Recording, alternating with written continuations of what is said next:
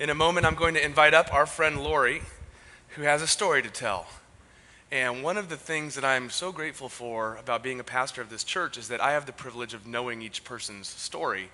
And I realized you have gold. You have something to share, a treasure to give to the rest of the group. A lot of you do. All of you do in one way or the other.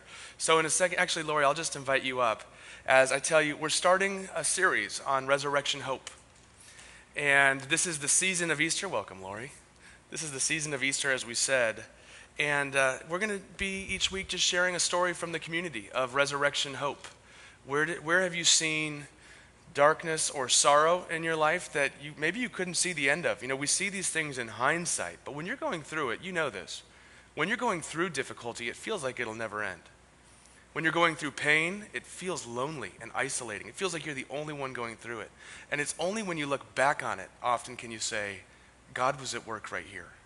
God's the one that brought me through this to this place. Now, the thing is, we keep moving forward with our lives at light speed and we develop spiritual amnesia. We forget. And so then we get to another difficult moment in life and we think, how am I ever going to get through this? So, part of the gift that we get is to actually reflect and look back and preach the gospel to your own heart, to reason with yourself, to say, God brought me through that, and so I trust that God will bring me through this. So, to share a story of resurrection in Lori's life, I'm so grateful that you're sharing today. And you can start wherever you want. We've talked about this quite a bit, and, and I'm grateful for it. But where would, you, where would you say in the latest season of your life that you, you've experienced going from darkness to light, from sorrow to joy, from despair to hope? How have you seen resurrection life in your life? Hi. Well, first of all, it's a miracle that I'm here um, in church. I have been a Christian for a long time, and I was in ministry for a lot of years, and I saw some of the best and some of the worst um, in church, and I was extremely hurt. I went through a lot of trauma. Um, the trauma of divorce, uh, single mom uh, to a young son that is the light of my life. And um, the trauma of my body breaking down and not uh, doing what I wanted it to do and fighting Crohn's disease. Uh, so, yeah, there was a lot of years of a lot of dark.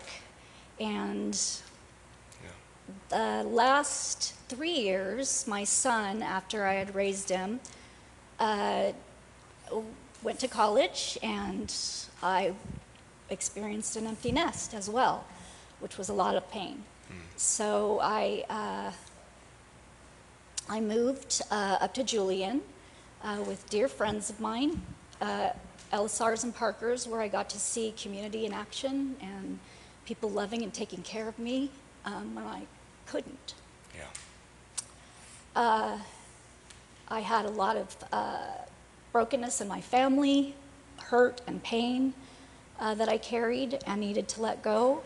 And I saw, I began to see in the community around me God's love and God's faithfulness. And then I moved down to San Diego, and um, Greg Parker, a dear friend of ours, talked me into going to a conference called Cultivate.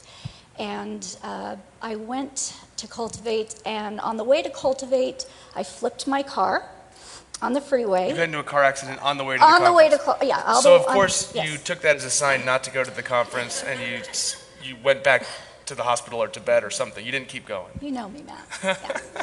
I uh, I stood in the emergency room and said, "Not today, Satan." Not today. I'm going. And my dear friend was like, Are you sure you should do this? You, you have a concussion. But I wanted to see my friend Chris uh, speak about uh, the environment because I'm really bad at doing all the environmental stuff. And so I, I came and uh, walked in with a concussion, and I think I shocked Chris a little bit for showing up. But um, that is where I first heard Pastor Matt talk. And he was talking about Renew and what Renew was doing in the community. And my reserves, I was completely depleted emotionally and physically. Um, And I didn't think I had anything left to give, and I didn't think I would ever be able to serve again.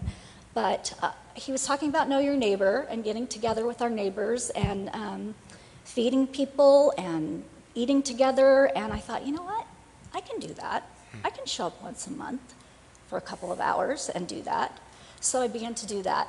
Um, but actually, it was two years later that I began to do that because two months later, the world shut down.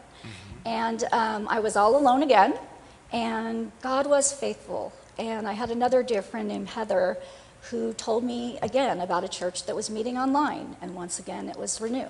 So, um, yeah, so God led me to Renew. God really had to talk you into coming here. so um, I began to go online, and I didn't have a lot to give at first. Uh, I didn't feel like I had a lot to give, but Ben and Matt were so great. Uh, I had a friend named Cindy who made it okay for me to just sit in silence and be okay with that. And sometimes I'd turn my camera off, sometimes I'd turn it on, but it was a safe place for me to go and just get in touch with God again on my own terms. And slowly I began to see God's goodness in my life. Unfortunately, I got sick and went to the hospital in the summer, but then I saw the same community um, rally around me. Uh, nobody could visit, but people were on the phone sending text messages. And uh, yeah, I began to see that. And then a year later, uh, I moved, I had moved home briefly to recover and then to the Redlands area. And then I, um, a year later, I was, I was going through a really hard time again, and I was moving, and this church helped me move into my first house, which turned out to be kind of a disaster. And, The house or the moving process? uh, all of it, but the, but the yeah, but the it was a Yeah. it was a very em- emotionally and physically uh, not good place. Not it was one of those yeah. moments where you thought, this is a great opportunity. I'm going to do that. And then you got there and you said, Yeah. this is an absolute train wreck. Oh, it was a mess. And um, so I was pretty ashamed, and I didn't want to ask for help. Um, and this group began praying with me, praying me through it, prayed me through it, the whole thing. And uh, at the same time, I was also going through the the hard time of watching my only baby get married a little sooner than I thought he should. But um, my beautiful daughter in law is here, and my son is here, and I'm so grateful to have them in my life. And um, my church prayed me through that and was there with me. And I have dear friends that did the same, and I just saw God's goodness um, through them and around them. And sorry. That's great. I just, uh, God is a God of healing. And I just, I just want people to know that. And wherever you're at, I just want people to know that God meets you where you're at, whether you, you know, whether you even know if there's a God or not. Um, that's okay, and that's okay here too. Uh, Matt says it every week. Uh, believing or unbelieving, whoever you are, you're good. And that's how I felt. And that gave me a, a chance to really become and sink back into who I was meant to be. And um, now, did I forget anything? No, Okay. you're, na- you're totally nailing this. So I, um, so now I'm back working with youth, full circle, and children, which is what my heart beats for.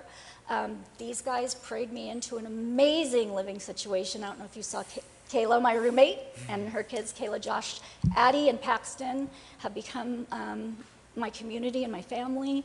So I've just been, oh, I'm just blessed. I have my family here. So, uh, my dad, my brother, my daughter in law, my son, all my friends. Not all of them. A lot of them are on the East Coast and around and watching. But uh, I just want to encourage people not to give up. There were so many times I wanted to give up. But um, God is faithful. Just keep hanging on. Don't give up. And if you even have a little tiny bit of strength to reach out and just pray, help me. Sometimes that's all I had to do. And God was faithful to do that. And also, if you just have a little bit of strength, even to jump on a community group with your camera off and listen, there's a place for you. If you just want to step in and visit us at Know Your Neighbor, there's a place for you. You're, it's so welcoming and you're good where you're at. So that's just what I would say.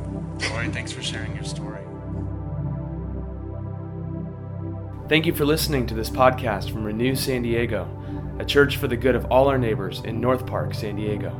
If you're ever in the area on Sunday mornings, we'd love to welcome you. More information at renewsandiego.org. Share with a friend. See you soon.